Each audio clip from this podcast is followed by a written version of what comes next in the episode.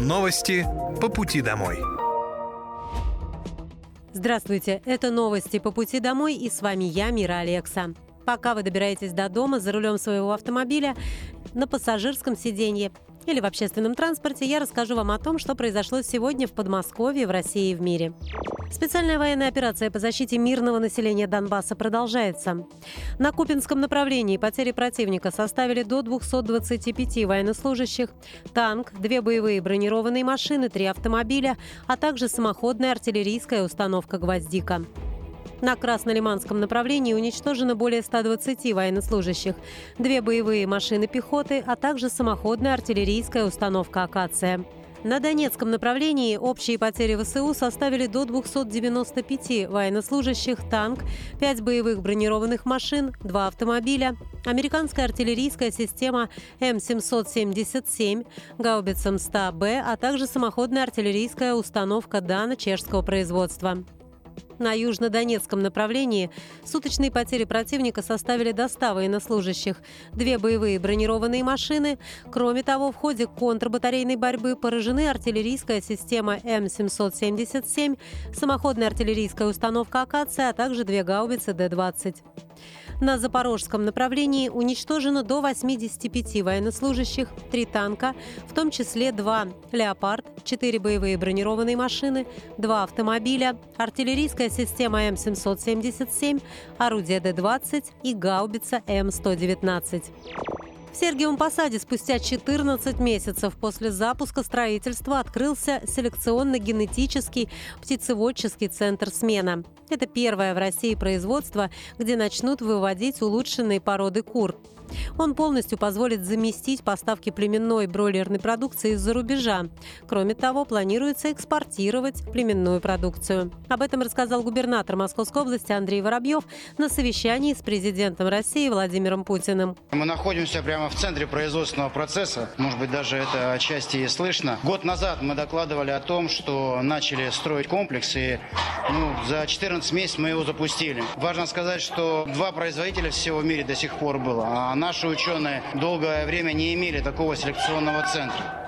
Сейчас он запущен, работает. Мы и с учеными, и с работниками сейчас провели разговор для того, чтобы дальше иметь возможность все необходимое обеспечить для жизни, для работы, для автоматизации процесса. От 3% 7-летней перспективы мы должны уйти на замещение 25%. Поэтому все проекты, которые направлены на технологии, очень важны для обеспечения продовольственной безопасности. Также хочу сказать, что при поддержке Минсельхоза правительственных программ мы в этом месяце открыли 2 большие молочные животноводческие фермы, которые также и по кормам, и по производству соответствуют всем мировым стандартам. До этого была реализована в Московской области масштабная, как и во всей стране, программа по закрытым грунтам. И опять же, только благодаря технологиям можно претендовать на и качество, и себестоимость продукции. Поэтому я хочу лишь подтвердить и подчеркнуть важность работы в таком совместном ключе с правительством, с Минсельхозом, по всему, что направлено на развитие технологий, селекция, генетика во всех сферах агропромышленного комплекса.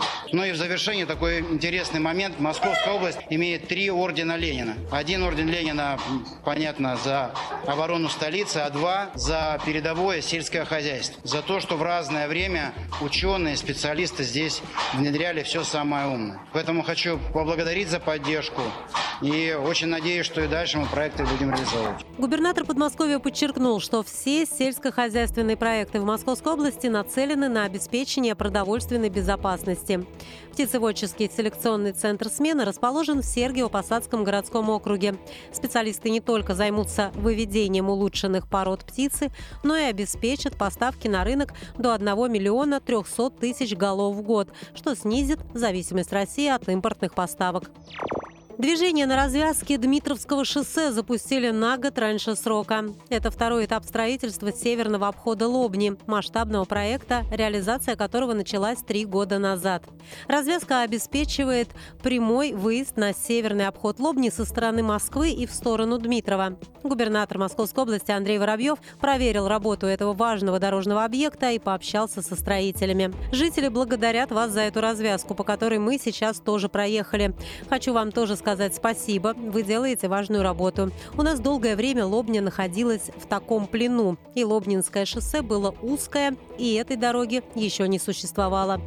Невозможно было ни выехать, ни заехать в город. Люди тратили очень много времени. Благодаря вашему вкладу сегодня ситуация меняется, поблагодарил автостроителей губернатор Московской области Андрей Воробьев. Теперь время в пути из Москвы сократится с 45 до 15 минут, а в сторону Дмитрова с 1,5 часа до получаса. Кроме того, в районе развязки расширили Дмитровское шоссе с 4 до 60 полос. Новая развязка протянулась на 2 километра, она включает в себя путепровод. Здесь предусмотрели 5 съездов.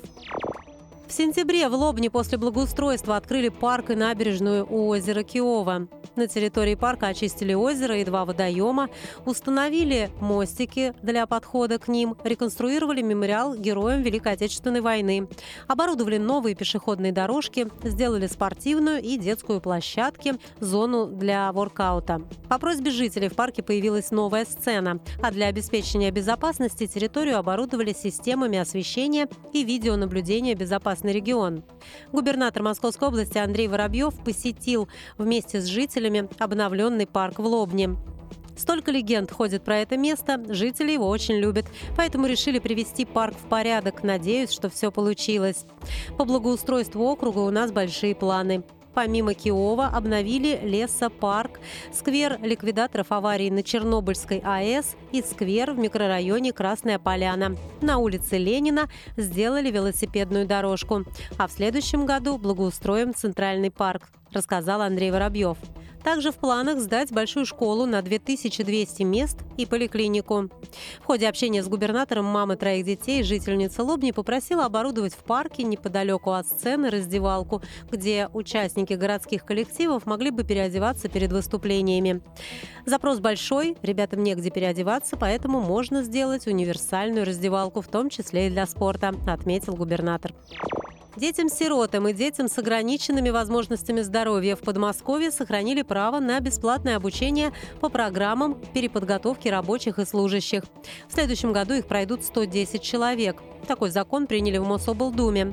Также у детей сохраняется право в период прохождения обучения на полное государственное обеспечение, получение социальной стипендии, выплату ежегодного пособия на приобретение учебной литературы и письменных принадлежностей, пособие при выпуске, материальную помощь и проезд. Для таких детей также предусмотрено ежемесячное пособие. Также Московская областная дума приняла закон о бессрочной выдаче жилищных сертификатов детям-сиротам. Федеральным законом закреплены нормы выдачи сертификатов молодым людям с момента наступления их 23-летия. При этом Московская область является первым регионом, где эту планку понизили до 18 лет.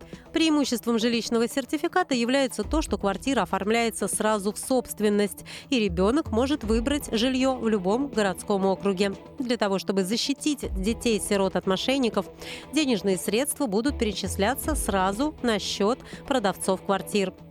В 2023 году жильем обеспечили более 750 детей-сирот. Из них порядка 300 выбрали сертификат. Планируется, что в следующем году сертификаты получат 395 молодых людей.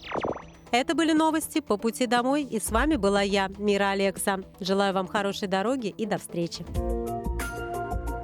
Новости по пути домой.